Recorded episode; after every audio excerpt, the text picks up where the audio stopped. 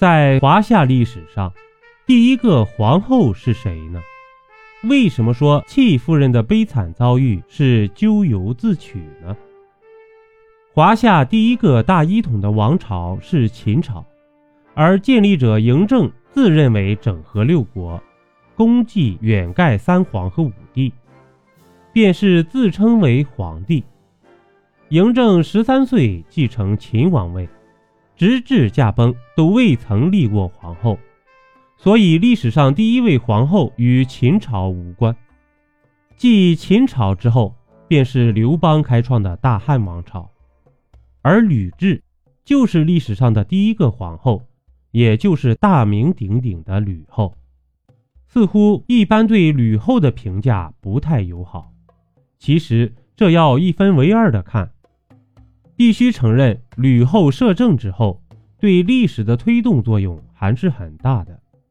比如重用曹参和王陵，包括陈平以及周勃，并且给予信任和处政的大权，对民间采取休养生息的特论，怀柔匈奴，积蓄力量，整体而言还是有建设性的。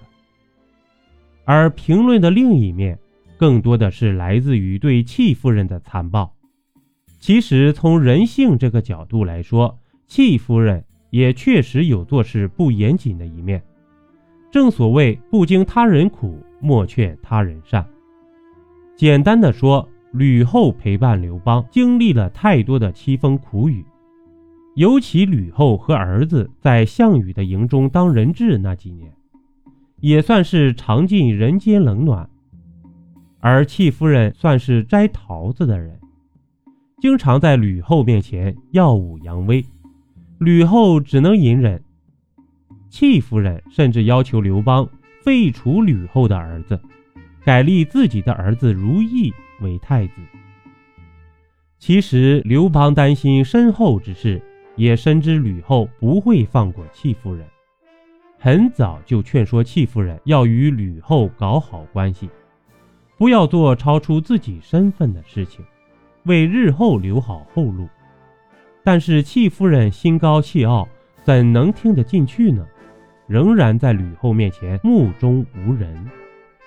刘邦看到此处，无奈地劝说戚夫人跟随自己儿子如意到封地赵国，以便远离吕后。但是戚夫人整天哭闹，不肯前去，甚至将这股怨火归咎于吕后，更加的目中无人了。所以事已至此，刘邦只能托付吕后的儿子刘盈，保护好戚夫人一家。刘盈也确实照做了，但是怎么可能躲得开吕后呢？对戚夫人而言，便是再无回天之力了。果然，在刘邦驾崩之后，吕后对戚夫人进行了残忍的报复，在令人恻隐的同时。不得不感叹一声：“万事皆有因果呀！”欢迎您收听由主播像素星座演播的免费有声小说《中国民间故事》。本集播讲完毕，点个关注，订阅一下哦！下集我们不见不散。